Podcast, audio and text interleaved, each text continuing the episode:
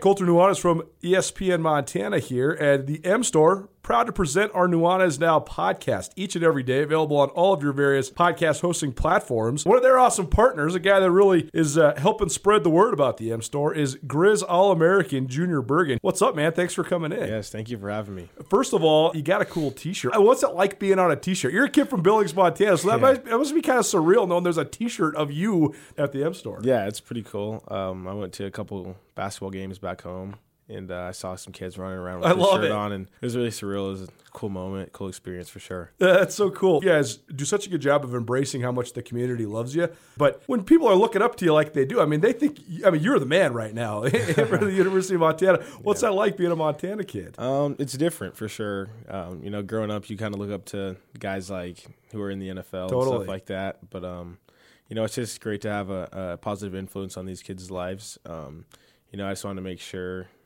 uh, I set the example and lead by example and give them someone to look up to. Go check out the M Store. They're located there at the corner of Higgins and Broadway here in the city of Missoula. And you can also visit anytime online, montanamstore.com. They have all the latest and greatest, a whole bunch of original Grizz gear. And of course, they have Junior Bergen t shirts. Junior Bergen, proud partner with the M Store, as well as us here at uh, ESPN Montana. Thanks for swinging by, man. Yes, sir. Thank you for having me. The M Store, where they're all Grizz all the time. If you're planning a meeting, conference, or special event in Missoula, consider the Wingate by Wyndham. Our event space is comfortable and flexible. Whether you need an intimate boardroom meeting or a conference for 100, Missoula's Wingate is the perfect fit. Our audio-visual equipment, upgraded internet, and flexible food and beverage policies allow you to put on an impressive show without breaking the bank. Call us at Missoula's Wingate, where we make you feel at home when you're not.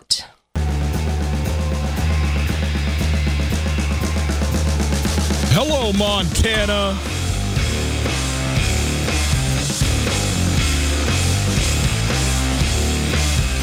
The biggest villains in sports history.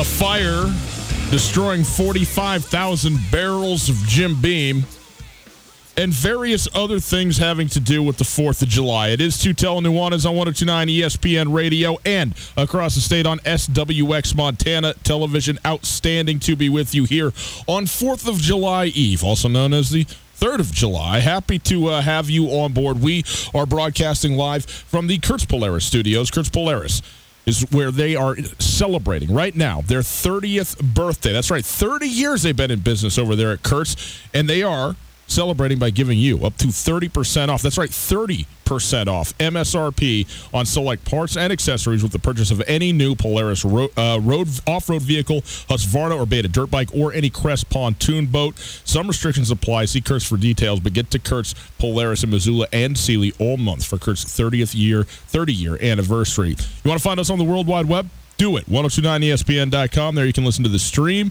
no matter where you are. You're out of market. Maybe it's just easier. Maybe you're still at work. Maybe you're one of the only one of like 11 people left and uh, still, you know, in your workplace right now. You can go ahead and listen on the stream. It's very, very simple. And it is brought to us by Opportunity Bank, your local bank, your opportunity. If you want to call us, we can take that too. 329 1899, the phone number. 329 1899, the phone number. All guests join us via the Rangitsch Brothers RV phone line. You're going to need that phone number because, boys and girls, today, even though it's the last day of the week, is a Wing It Wednesday. So uh, get yourself ready. We got some trivia questions for you coming up through the show here, uh, and uh, we'll get you some wings to the Desperado Sports Tavern, the best wings in the city of Missoula, according to the voting public in this part of the world. Uh, and uh, you know, if you're watching, listening and out of market, you can call in too. And uh, next time you're through town, you can go sample the wares. Uh, today we got a bunch to talk about. Colter had a, a great question that he wanted to discuss: is where have all the villains in sports gone? Good question. I, f- I have a feeling this is relating to his continued uh, interest and perspective on the women's U.S. national team. But nonetheless, it is a good question because we've had a lot of them. And it seems like there's less of them now, or at least villains for different reasons. So we'll get into that stuff. As I said, a Wing It Wednesday. We also are going to talk a little bit of Osprey today. Uh, the Osprey uh, uh, uh, playing in their final home game of this home stand. It's fireworks night tonight. Going to be a big night at the park. Colter and I are going to go down there, take the family, get the kids involved, the whole deal. So we're going to have a nice night. And uh, if you want to go down there, go check that out. That'll be fun. But the uh, uh, Osprey getting a win last night, handing the Chukars just their second loss of the season last night, two to one. So uh, the rubber match today uh, in Missoula. We also uh, are going to get into really the the the, the, worst thing, just a tragedy uh, truly that has uh, befallen uh, the United States of America in the past 24 hours or so. Um, 45,000 barrels of bourbon caught fire. I mean, this on the day before the 4th of July, this seems bad. Like, this could derail the whole thing. I don't know if there's going to be a fireworks shot off in the whole country. 45,000 barrels of Kentucky Jim Beam bourbon, boom, up in smoke. And it is burning as we speak. Interesting situation that is. I'll tell you all about it. I'll tell you why they need to put that fire out in a quick, quick hurry. So we'll get into all of that stuff and more on the big show. It is the 3rd of July, so we got plenty to do. But normally we do this on Friday, but let's be honest, it doesn't matter what day it is. It just matters that it's the day before the weekend. Heck, if you're Tommy Evans, it's just every single day. It doesn't matter at all you go to Florence Coffee Company and you get yourself loaded up with some caffeine and you stay up late and you do the thing tonight and then you get up, you know, whenever you want to on the 4th of July because you know it's going to be a late night tomorrow if you headed up to the lake, whatever. How many people are listening to us right now, Colter? I would say. I, I would say about 20% of normal, so like 25,000. No, no, no, no, no.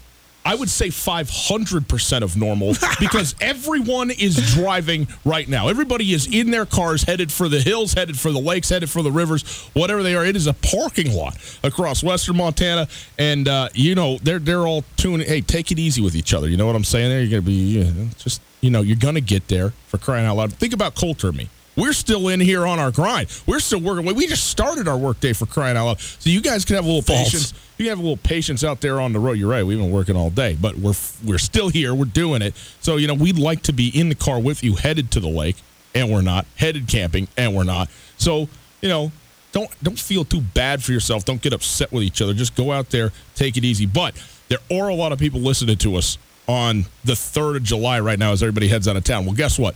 You want to save some time? It's already you're you're not getting anywhere anyway. You might as well drop in, get yourself a Florence Coffee Company coffee. I got myself standard iced uh, uh, uh, vanilla latte. Colter, you went iced coffee today too. Some you're a big tea guy. You it looks like you went coffee today. Turning it back up. Whoa, Colter's got to get back in too. And he knows it's going to be a late night watching all my kids because I'm not paying attention. You know. Uh, I got about six under the age of six year olds coming with us to the Osprey game six? tonight. Oh yeah, because my buddy Steve's got kids too. Oh, Steve's kids coming. Brooks's along. kid. Yeah, everybody's kids. You know, I said you should go to the game, and I told everybody get get down there. Maybe not. You know, maybe just don't go because it, it's going to be. Uh, we're outnumbered tonight, my friend. We're well, here's the thing. There, I'm going to test all your parenting skills, and I'm going to oh. show you a little trick. Okay. It's called "Don't Pay Attention to Them." Bud, they'll be just fine. Bud, of all of the people that you know that's a parent who, who is more employed that strategy than me? You know this. It's true. That's why your daughter is 17 years old. And that's also why my wife is I'm the source of all of her consternation. Where where is your son? Uh I don't know, I don't hear anything, so it seems like it's okay. You know, actually, that's the thing. You want to hear them crying. Like if they're crying, it's all right. When you hear nothing, you know that all of the milk is on the floor. All of the oil has been poured out onto the garage. You know, that's when you know there's no word, there's nothing going on. That's when you're into real trouble. That's what every parent knows for sure. Your brother and I were playing golf the other day, and we were talking about how we have a lot of our friends from childhoods memory or uh, numbers memorized, phone numbers memorized. Mm. He's like, I don't know yours though. I said, Yeah, I don't know yours either. And then we realized that one, Austin has not answered the phone even when it was, he didn't answer the phone when he was eight. Never. Let alone 30. Never. Nope. And uh, I also remember that I don't ever remember actually calling him or inviting my, or, or getting invited to your house. I just got on my bike and rode up. to the house. Because right. everybody there. was on the basketball court right behind your house. That's right. That's where the game always you was. just arrive. Yeah, absolutely. Mom, be back later. There you go. Uh, okay very good. Go to Florence Coffee Company, stay up late, sleep in, and uh, enjoy your weekend, your 4th of July weekend with some Flow Cocoa. Uh, Colter, guess what I did today? You ro- rode the bike. I talked to you. You were you were breathing, huffing, uh, I think strenuously. I answered the phone and you immediately said, "Are you doing push-ups?" Now, which would be a very difficult task on the phone, I might add. That's an odd, well, odd way to answer the phone if you're up there doing the push-ups. I, of course, as you know, can do as many one-handed push-ups as I want, so I can talk on the phone while I'm doing push-ups, but most cannot. So it's a reasonable thought by you, but no, I was on the bike and you said, "Dude, you don't have the slightest clue." And I was like, "Wait, yeah, I do. I mean, can't you hear me breathing over here? And we're working up a sweat." Like, bud, I I I don't know if I'm making it in tonight because I was over there at the sweat cycle and the first word of the thing is no lie. I mean, you said you said to me in text, I think I've lost eight pounds today. I, Eight pounds. I, I, I'm not kidding. I'm not kidding. I lost four pounds during this workout.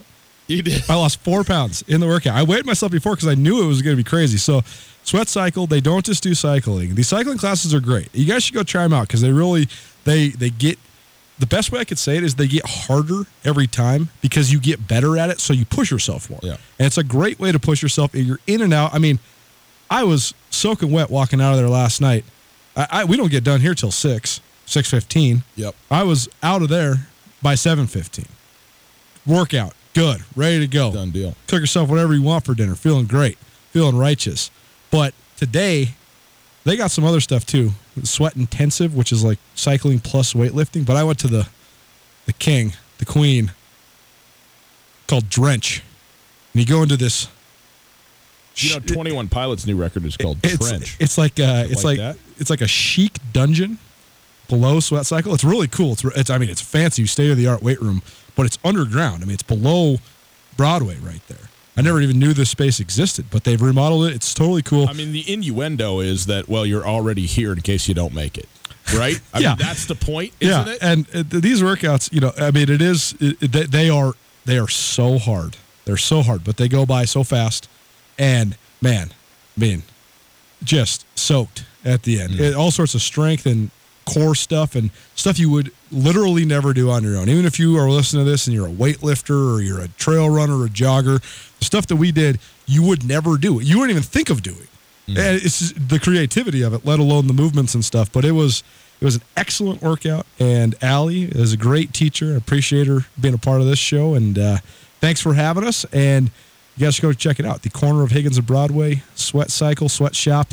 It's a good place to be. Colter, you wanted to talk about villains today. Villains in sports. Who are some of the great ones, and why does it seem like there's not that many villains out there today? Two two entry points for this. Okay, let's hear it. One, I uh, was watching Dennis Rodman highlights yesterday, and Dennis Rodman, for my money, is the greatest villain in the history of the NBA. Dennis Rodman, I know he's he's a strange guy. He got as much publicity for his varying hairdos and his nose piercings and his girlfriends and boyfriends as as anybody. But he also is questionably the best rebounder in the history of the league, and certainly Is the, it- be- is the it best. questionable? Ben Wallace is the other one, Okay. right? I mean, Ben Wallace was Ben Wallace was Dennis Rodman without talking and 28 inch biceps. Yeah, but not for nearly as long. I No, not for nearly as long. But, not, okay, so, not for so- nearly as long. But he, but but Rodman, I think, is unquestionably the greatest antagonist in in league history. Yeah. I mean, I mean, if you were to ask Alonzo Mourning, David Robinson, Karl Malone, on down the line, Sean Kemp, Frank Brickowski, wherever you want to get to, Patrick Ewing, they would all say, "Yeah, I hate Dennis Rodman. So- Dennis Rodman's my least favorite player to play against." Let me ask you this, because you used the, the the word that's exactly the one I was looking for: antagonist. Yeah. is antagonist and villain synonymous?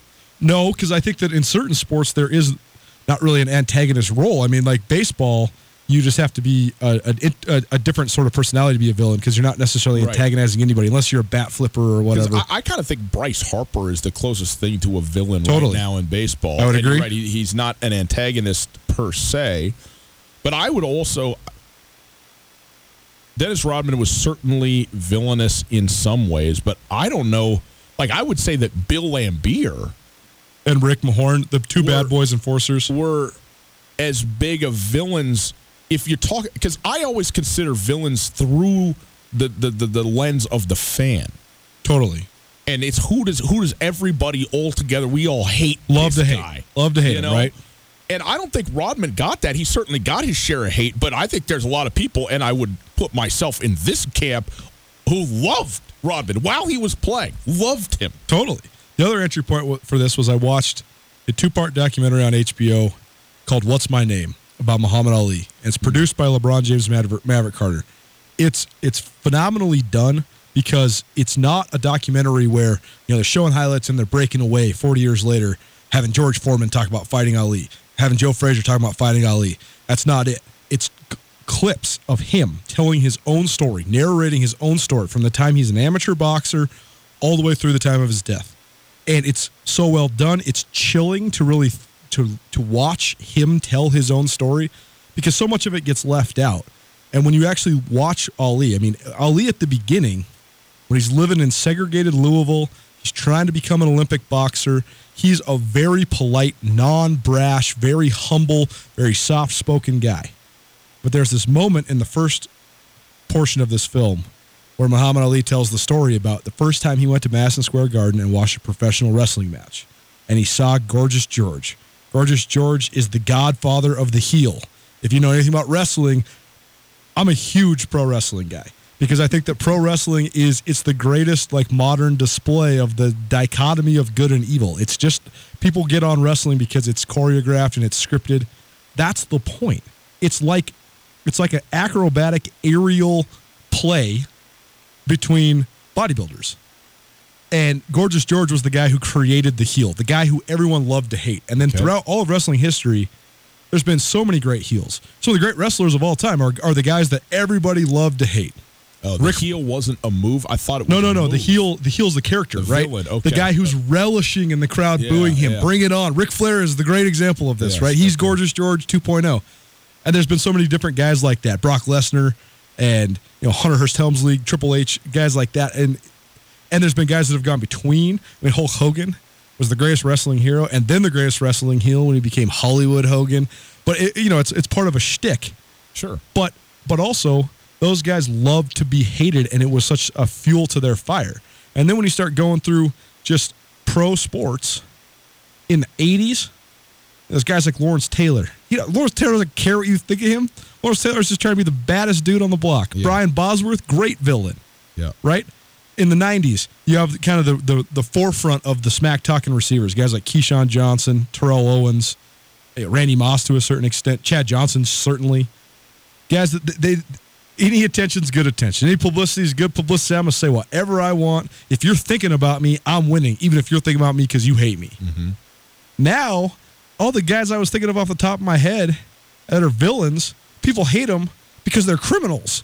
And it's not as if they have a persona where they're embracing this. Uh, where's you know where's the Albert Belles? Where's the Barry Bondses? Where's the even the Roger Clemens? The guys that get, people truly love to hate because they're surly, because they're brash, because they take no prisoners, because they're and, irreverent and that revel in it. and revel in it. Because there's a Right. lot of guys who get some of that and clearly don't like it, you know, and don't and and and sort of shy away from that. And that's why I think Bryce Harper is maybe as close as I can think of right now. Because I don't know if he revels in it so much as he just it seems like truly does. It just doesn't care. bother him. Does not care. the the other guy that I thought of that was, uh, I mean, probably the best, the biggest superstar who's like this is Floyd Mayweather. Colter, some people like the Clark Fork, some people like the Flathead, the Bitterroot. My favorite river has always been Blackfoot. We finally agree on something. Me too. I love Thibodeau Falls. I love Rainbow's End. I love the Blackfoot River. You know, if a company was smart, they'd just name themselves Blackfoot. By God, look at the geniuses over here at Blackfoot. They've gone and they've done it. And now, guess what? They're working around the clock and around the state to lay hundreds of miles of fiber optic cables to increase hugely this, the efficiency and the speed of communication across the state of Montana. It's pretty likely you already know Blackfoot as a local partner for internet, voice, professional services, anything you need to fuel your growing business. But like you said, they're building hundreds and hundreds of miles of cable across Montana. And right now, they're expand- expanding their fiber network into Bozeman, St. Ignatius, and other regions. Find out more about what Blackfoot does. Give them a call, 866 541 5000 or go to goblackfoot.com. That's goblackfoot.com. You can click on the link here on the Podbean site, or if you're listening in elsewhere, just copy the URL, drop it in there, goblackfoot.com.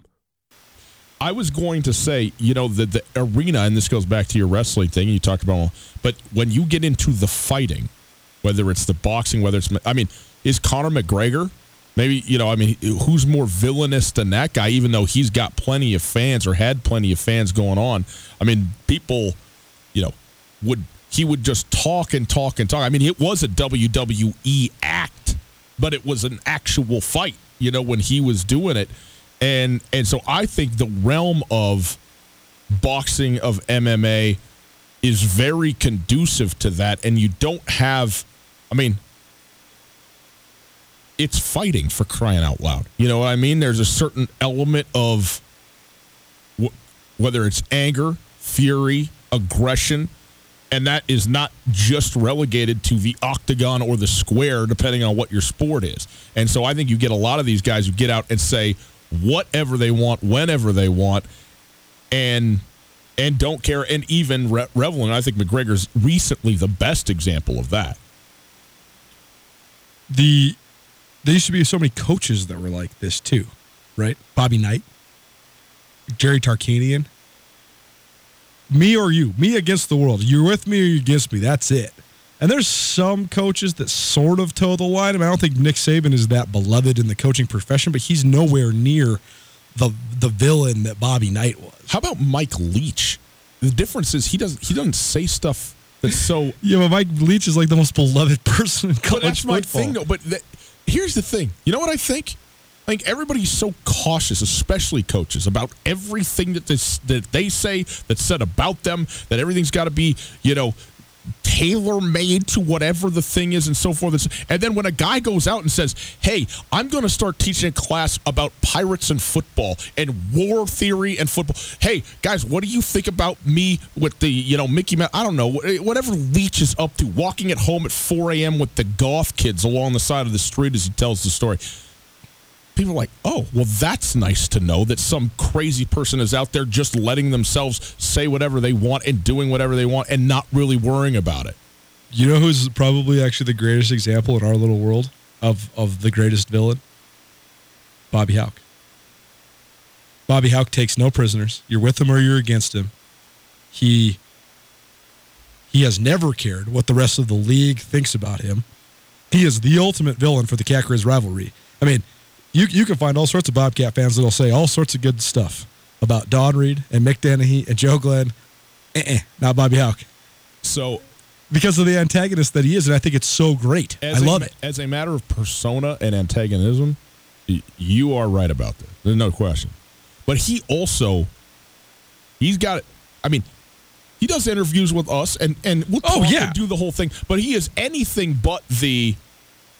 He's not. He, his his way is very very subtle. It's more his demeanor and his and his smirkiness about it, uh, particularly about the rivalry, that is is the antagonistic bit. He is the he's the antithesis of the WWE, you know, walk out there and start you know shooting off fireworks and stuff like this. For now, certainly, well, for, for now. now. I mean, I, I I don't quote me on the year of the game, but it was one of the Cat Grizz games in the in the latter part of Hauck's first tenure.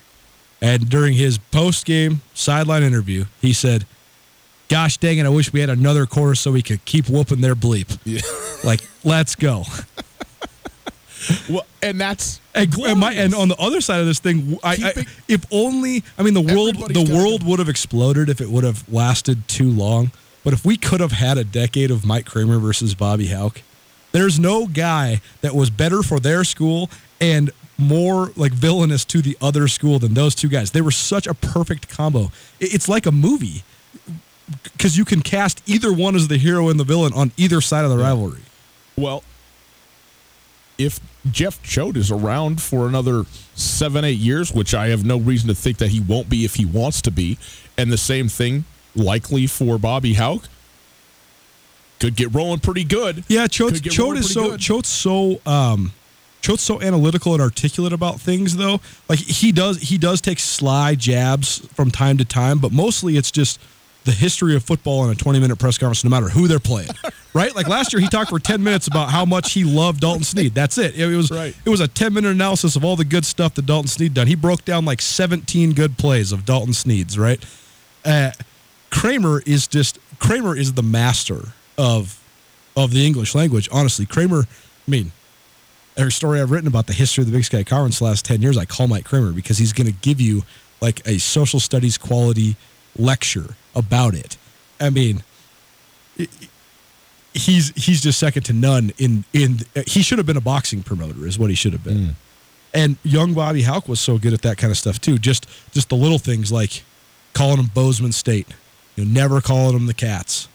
Uh, You know, never calling Montana State. Staying in Livingston when you go to Bozeman. You know, just the little things. It's it's this classic. So we'll see if it gets ramped back up. But I also think, you know, this day and age, it, it just there's a lot that goes into why this doesn't exist anymore. Because you know, if you do say if you do say something outrageous or you do say something inflammatory, it used to be that it'll appear in the paper the next day, and it'll take a day or two or three to get to the the party that it's trying to inflame.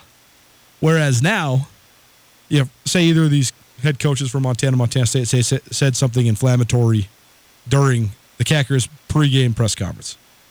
Boom! It's on Twitter in 17 seconds. Within a, within an hour, it's got 150 retweets, and now everybody's calling everybody and blah blah blah. So, I think that just the firestorm that exists now has dissipated some of this. But I think that you had a good point too. So go ahead and make your point why you think that the the concept of villains has dissipated. Well, I think it's because so much. I mean, I, again, I mean, not everything is about social media, but a lot of things are, and the. I mean, people want to be liked more. I- actually, I don't think that's true. I think everybody always wants to be liked ultimately, right? Uh, uh, everybody, but there are. I think the most successful people don't care as much. I disagree. I- By, to be liked by everybody. I think everybody wants to be liked by the people that they care about. I think and I think the most successful people know how to make their circle, and they say these are the people I care what thinks of me. Other than that, I don't care. Bingo. That's the key. And what we have now, and I am, I am, I think I'm generationally in this middle ground, in this brackish water where, you know, older than me is what, you know, the social media is so stupid and dumb, and younger than me, it's what I'm spending a lot of my time up to. And I'm kind of in this middle and I get pulled in both directions. But it, it, it appears to me that say the the 30 and under group, which by the way comprises most of the professional athletes at work uh, right now. Uh, social media is a very very direct and impactful and accepted uh, informant about yourself.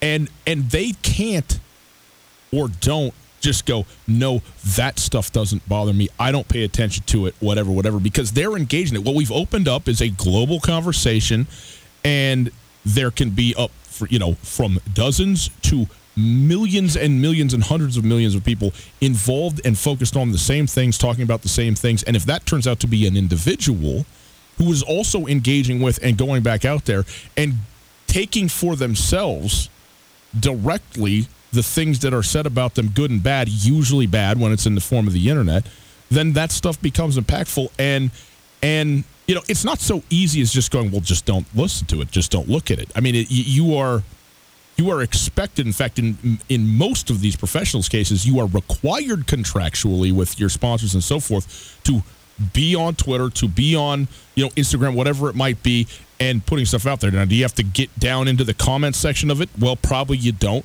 but nonetheless, it is there and it's very real, and it it is it. Ha- its orientation to these people is very different than what it is for say 35 40 years and up Have you ever seen Good Night and Good Luck, the movie? no i haven't i know the movie i have not seen it very good, very well done. Watched it last night. You should watch it. It's only an hour and a half, so it's a good. perfect take me pre- seven days It's a good little pre 11 pre minutes to shop. bedtime, you know. Uh, but it's about Edward Murrow Mm-hmm. in the 1950s uh, and his sort of holding accountable Joseph McCarthy during the Red Scare Mm. when Joseph McCarthy was on a witch hunt to find communists in America. which at first seemed like a great thing and then turned into a, a huge violation of constitutional rights in a lot of different forms. But after each broadcast, the CBS Evening News, Edward Murrow and his team, they go and they drink scotch.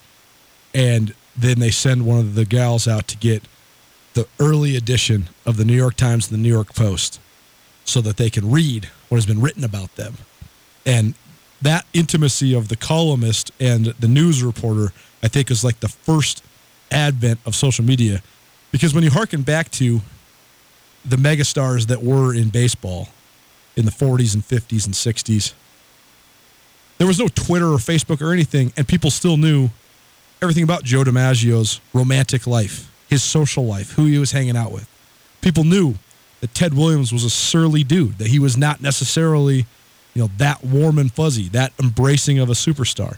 People knew that Mickey Mantle was living it hard, you know, riding riding on the edge, living in the fast lane. Because the court of public opinion has always existed. And I think people understand what the court of public opinion thinks about you. But for whatever reason, when people are directly attacking you on Twitter through their own, even if they're just a little egghead with a fake name, that seems to strike to the core, to the heart of people way more than just knowing that the court of public opinion. If you're Mickey Mantle and you're like, well, everybody thinks I'm a drunk, well, I don't care. Whereas Kevin Durant can't handle a little egghead going at him on Twitter, so he's got to respond to every single thing. Uh, but I do think that there's a level of when it's a one person to one person interaction, hmm. the intimacy somehow turns people up a lot more just in terms of the way that it makes them feel. I don't know why that is. I think you're right about that, but I also think here's what I think: if you would have gone up to to to, to Babe Ruth and said to him, "You're a lousy drunk," or whatever it is, probably you would have lit a fire under Babe Ruth. Probably just would have punched you. Probably would have punched you, right? But now you don't have to do that. You can become an egg-headed, you know, Right. It's the cowardness of it. seven eight three two seven, and you're still a person over there saying it. Of course, that's not always the case. Obviously, the bots and so forth. But, Sure. And and so it's the anonymity of it. But you still now instead of I mean, how many times would would someone confront one of these guys going back into the 30s and 40s directly? A handful. It would happen, but it was you know Right. now it happens millions of times every single day. It is different because it is. I mean, it, it's still not not the same at all as actually two people in a room together. But but you're right because you know that it's like okay, well, this is what somebody is saying about me. That's why you like the Jimmy Kimmel. Is it Jimmy Kimmel that's doing the mean tweets? Yep. Or or Fallon? I don't remember. I don't know who it is. But like, you know, that's stuff where it's like okay, you can laugh it off, all right, but like being true and I think a lot of people put stuff out there and just say immediately what's on their mind, which is tremendously mean and mean spirited, but also like, well, Taylor Swift is never going to see this. Like, what? Reacting to some music video. Maybe somebody spent a lot of time, a lot of effort to get something out there that they really liked and cared for, and you go, oh, this is stupid, or whatever. Well, you would never say that to a person who had done that, and you probably don't even think it actually in your heart of hearts. But if you're on the internet, you're typing away, boom, boom, boom, send, done deal. And now all of a sudden, like now people are upset, and you know makes sense, and it's just the lack of thinking and the reactionary, you know, reality of what it is to trans uh, to traffic in in in the web. I agree that Bryce Harper's the number one villain in Major League Baseball. I think there's actually a couple other guys. Uh, who's the kid from the White Sox? Who's the bat flipper? Tim Anderson, is that right? I know who you're speaking out. I can't remember his name. Yeah. Yasiel Puig. Yasiel Puig is definitely up But- there.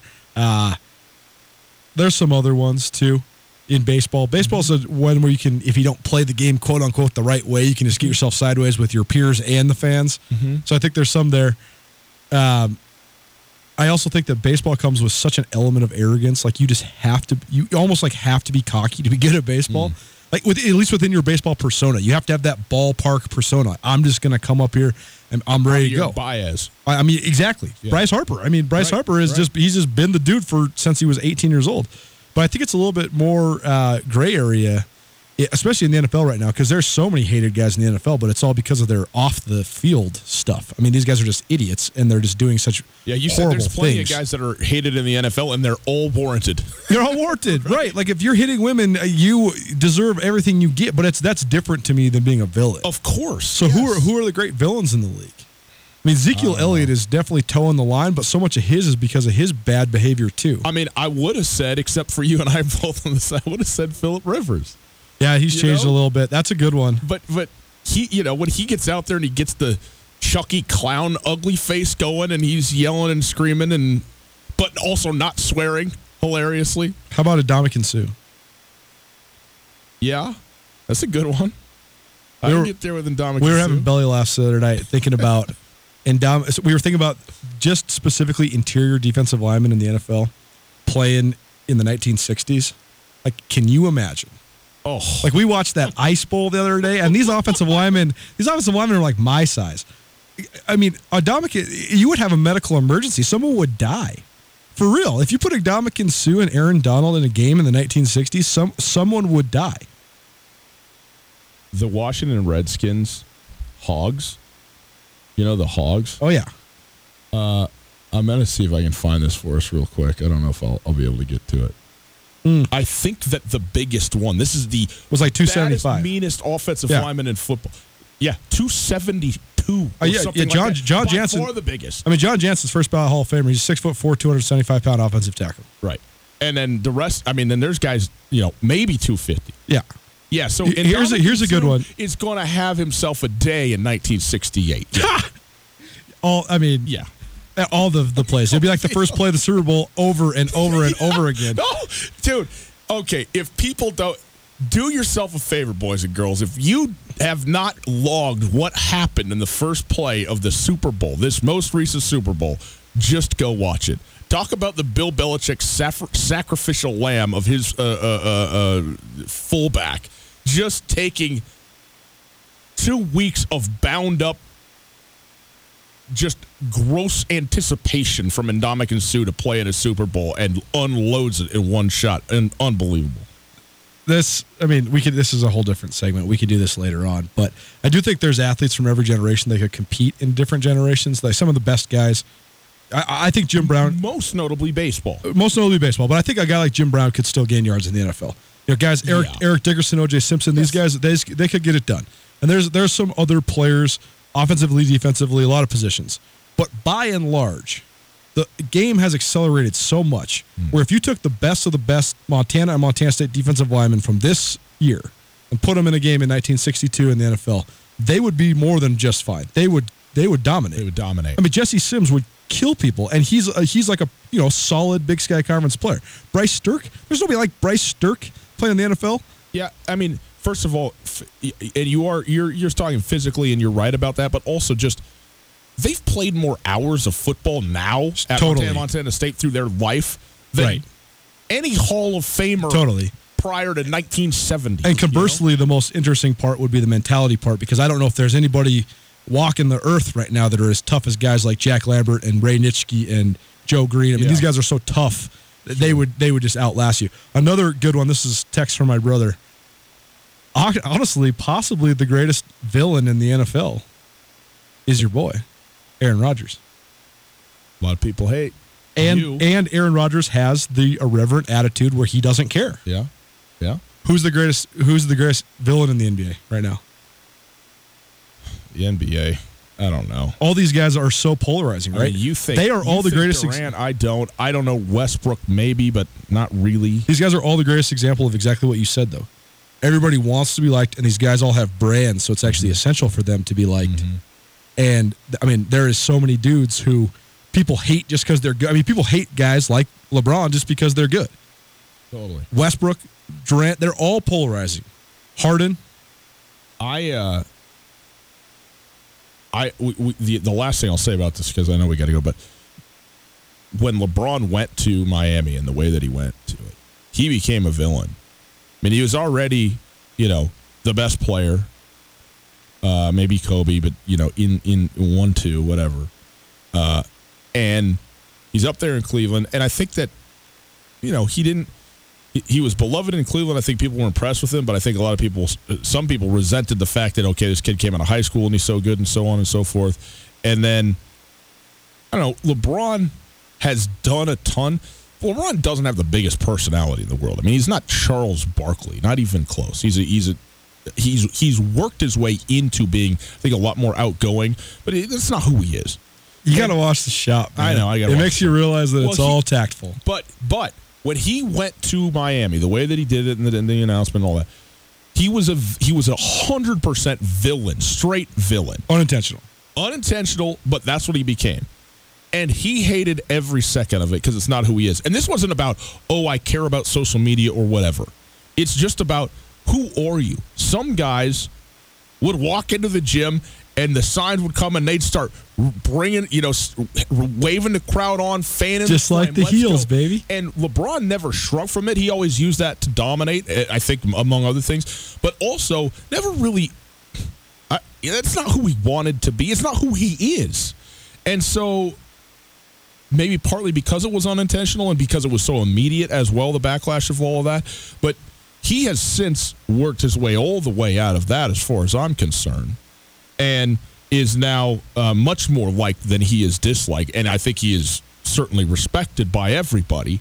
Uh, and and that's I think to me when I think about Michael Jordan, people loved Michael Jordan. When I think about LeBron, there's certainly people who love LeBron. I think people respect LeBron James. Yep. And so that is, uh, uh, you know, I don't know, my two cents on it. But he's a guy who I thought, you know, if he wanted, he could have been the ultimate villain as the greatest, you know, one of the greatest players of all time. But it's just that it wasn't for him. And it's not what he wanted to be. And and so and and he did he's gone through a long process of undoing all of that. Every sports Disney movie. It's the it's the upstart good guy team, the Mighty Ducks, the Titans, whatever. Against versus Iceland. versus the dark team, right? The team that wears black and the team that is villains and the team that loves being villains. It's all old and that and that's how it was. That especially in the NFL, that's how it was. I mean, think about all the NFL champion teams that were just that were hated teams, from the Mm-hmm. Raiders to the Cowboys to the Steelers. I mean, very few of the teams were, you know, g- you know kind of like San Francisco 49ers were like kind of the only good feel good story. I mean, even the the 85 Bears, just villains, savages. Totally. And now it's not like that. And I think I, I don't know. I miss it because there is a certain element of theater to the good versus evil, and it just it's not quite there like it used to be. Do tell Nuanez 1029 ESPN Radio. Nothing to talk about 40 minutes in. Uh 329-1899. Give us a call right now. It's time for a Wing It Wednesday, boys and girls. I got a smattering of trivia questions for you. It's about bourbon. It's about tennis. We got it all covered. Don't worry. Don't let that scare you. You're going to get them. We're going to give you the tickets. 329-1899. Give us a call right now. Go to the Desperado. Have some wings next. You know, guests, the Wingate by Wyndham is the Missoula hotel that truly offers something for everybody. No doubt. It's conveniently located near the airport, easy for when your friends come to visit you. And you know, of course, my favorite water slides. That's right, they got an awesome water park with a sweet water slide that's perfect for families, groups, and birthday parties. But with the Wingate, they also have a terrific business travel rate, large meeting spaces for you and your clients, and one of the best rewards programs you'll find anywhere. Talk to me about breakfast. They're not messing around with the Continental. They got the full breakfast spread, man. That's what I'm talking about. I need that. They got you covered there as well. Just down the road from the Missoula airport, the location is quiet and convenient. The parking is ample and free, and the staff genuinely cares about taking care of their guests. The Wingate is at 5252 Airway Boulevard. You can also call very simple, easily memorizable number 541 8000. That's 541 8000. The best hotel at the best spot for a hotel near the airport. Let the Wingate by Wyndham in Missoula make you feel at home, even when you're not. You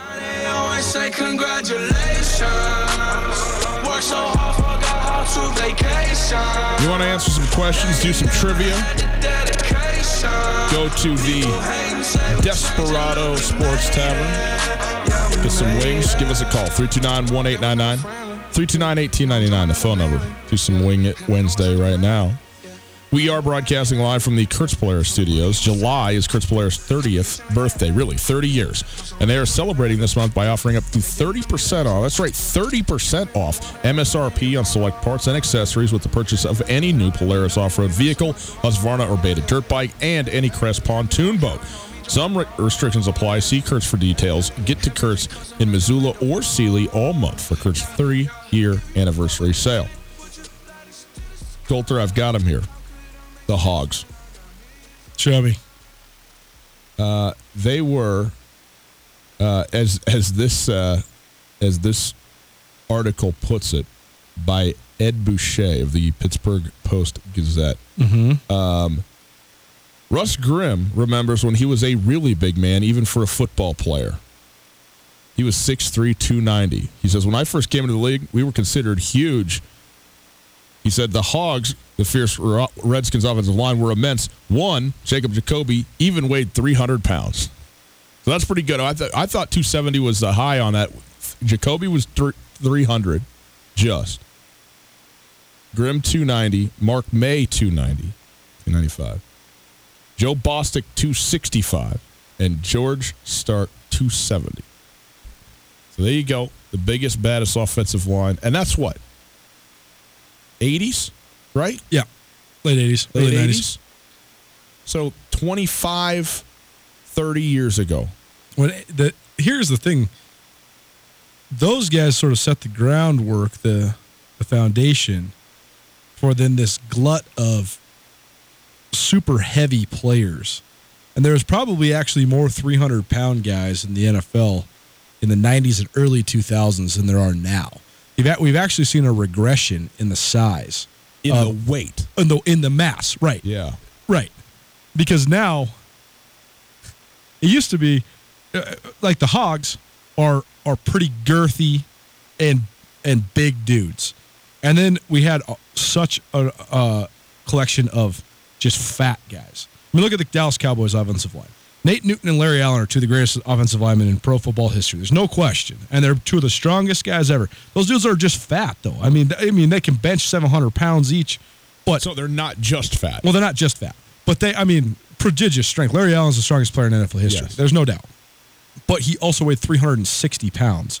He's not in, he's not in elite physical condition. Now you look at guys, now guys look like, you know, Max Unger, who played center for the Seahawks. I mean, he's 295, 300 pounds. He's not fat. Well, the, the, the absolute David Bakhtiari, best example of all of this, Aaron Donald. Aaron Donald. You can't find an interior lineman anywhere, either side of the ball, where you're like, well, I'd like to be him with my shirt off.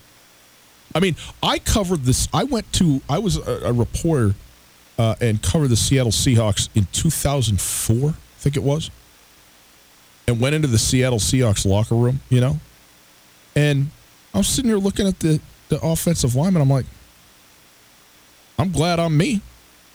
Like, yeah, you're strong, Right. but like, oh, you know, I got it. I got it. That's where all this great confidence comes from, Colter. I'm like, I'm way better looking than most of these Seahawks here, you know? And now you go in and you go, whoa, Aaron Donald?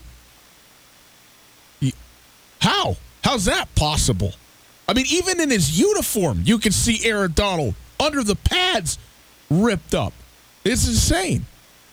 So, I don't know. I don't and, know and like the thing offensive goes. linemen, I mean, like Tyron Smith, David Bakhtiari, Yeah, yeah, yeah. Trent Williams, like Oh, these guys are not They're fat. dancing bears, dude. Yeah. They're, they're you- you're absolutely right. They're just giant athletic uh, athletes.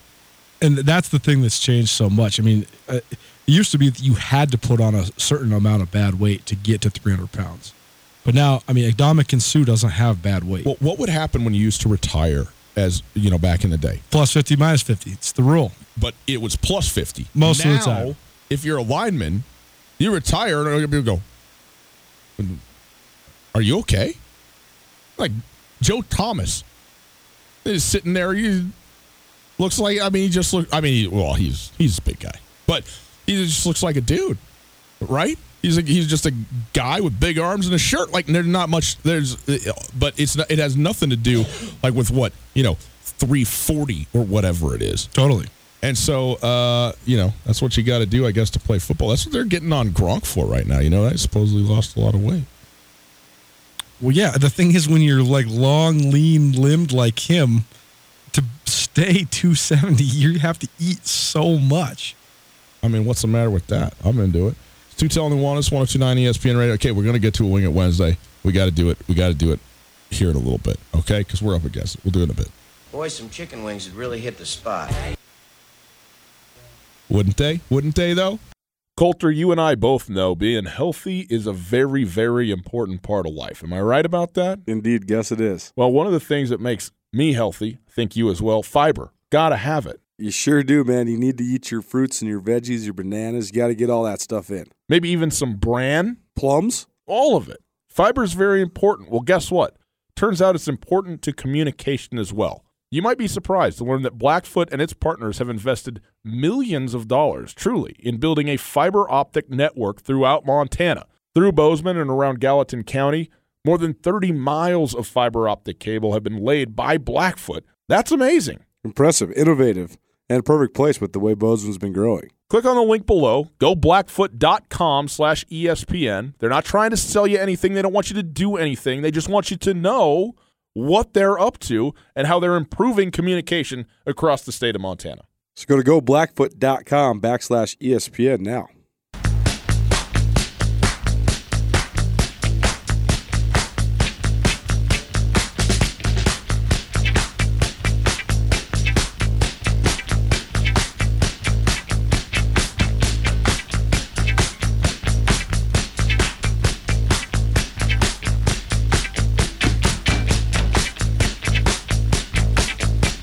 The United States is in the World Cup Championship, the Women's World Cup.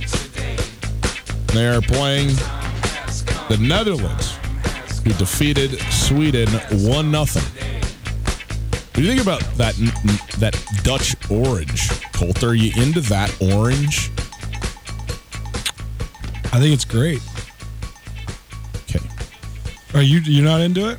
I mean, I, I, I have no affinity for colors. I'm colorblind. Yeah, that's the reason I said okay like that is not it had nothing to do with me. It had to do with you just getting on and saying whatever came to your mind first, which was that's great, even though you have no relationship to color whatsoever. And so you just I mean you just came on here and you just spouted that. Well, I can see orange, so I do have an affinity for that color. Because it's one I can always tell and one I never wear. We are broadcasting live from the Kurtz Polaris studios. July is Kurtz Polaris' 30th birthday. That's right, 30 years. And they are celebrating this month by offering up to 30%. That's right, 30% off of MSRP on select parts and accessories with the purchase of any new Polaris off road vehicle, Husqvarna or Beta dirt bike, or any Crest pontoon boat. That's right, they got pontoon boats now at Kurtz. Great. Some restrictions apply. See Kurtz for details. Get to Kurtz Polaris in Missoula and Seeley all month long for Kurtz Polaris 30th anniversary sale. One time, a group of my friends rented a pontoon boat on Flathead Lake, I think actually over the 4th of July, and they sunk it. Uh, that's, I mean, I guess good that it's a rental, bad that it's a rental. Terrible. So bad because you have to sign off on it. You got to pay three times the price of the boat. I mean, come on, where's the insurance at? Well, because but then the obviously the renter wants to get the boat and make you repair it so they make money off of it. It was bad. It was real bad. Um, Middle of the lake, not close to the shore. I was uh, I was up at the lake uh, this weekend, and uh, I see this guy walking. I'm like, well, that's no that's no average man. And then I was like, you know what? I think I I, I may recognize this person. And, you know, you're a little ways away in distance. And I just kind of yell at Brian. He looks up. Hey, comes over. Brian Qualley, former Grizz center. Yes, slightly above average sized man. Is he? If he's not seven feet, he's right. He's seven it. feet tall. and and and proportionate. I mean, he's he's a he, he's a, he's a big guy all the way around, not just tall. And uh, he was uh, on his way on a boat ride, and so we chatted for a while and talked. It was good to see him. So it couldn't be a nicer guy, Brian Qualley. We've we talked to him on, on a number of occasions. Really uh, think highly of him. Uh, but he went to get into a, a just regular human sized motorboat Yeah. and they also had some supplies because they were they were making a run uh, out to kind of where they were staying, uh, and and he wasn't the only person on the boat. A couple other uh, guys. Uh, I wasn't sure that boat was going to get there. I mean, it was. I mean, I thought the water was coming, going to start coming in the back, and that's the thing. Like as soon as the water start, there's no going back. Like you got to jump out the boat right now and make that thing float because the water. I mean, it's a trickle, then it's running, and then and now you're sunk. You know, you got and it was. I mean, and you can't always tell from the inside. Like really how close you are to the water. Because I've seen some boats out on the lake, man, that you're like, buddy, you, you have got to get, you got to get rid of something out of there. You know, draw straws or whatever. Who's swimming? Because we got somebody, we got to make this. Stu telling Nuanez. It's 4th of July, man. Boat safety. That's what we're about here today, right? I told you the story about when my brother floated the locks on a tube. You have. We had no. We had. You ba- have mentioned. We that. had uh, overcapacity in the raft, so fourteen-year-old Brooks decided, "Let's go. I'm going to take the the snow tube, face first, life jacket down the locks." How'd it go? Well, my brother was actually the most extreme brave person I've ever met until he was like 18, and then that all came crashing down with all his just massive injuries, and now he's very cautious. I think it's very good life lessons. He got to feel the thrill of adrenaline and experience wisdom and courage and uh, caution, and uh, at a young age. You know, I now your brother has has had some uh, more sig- significant injuries than anybody ever should, but I am very much of the persuasion, within the bounds of general safety, as a father, let the kids fall over. You know, Sure. you want to jump off the couch, buddy? Be my guest. Right, but when your son like fractures his ankle and it like goes through the skin No, and you no, have to have emergency no, no. surgery, Don't- you're don't- not going to be thinking that.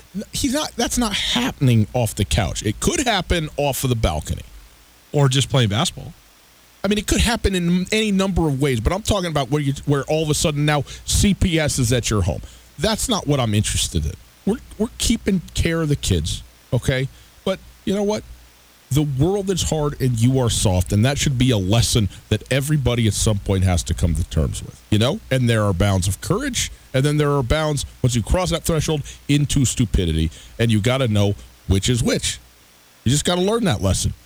There's a lot of people that are going to learn that lesson this weekend. Sometimes you just got to send it. It's like my old ski buddy used to say, just send it.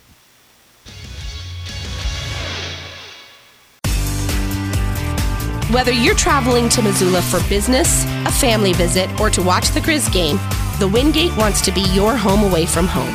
Call the Wingate to find out how we can take care of your next trip to Missoula. From conference rooms to great complimentary breakfast to an indoor water park, we have what you need and what you want when traveling.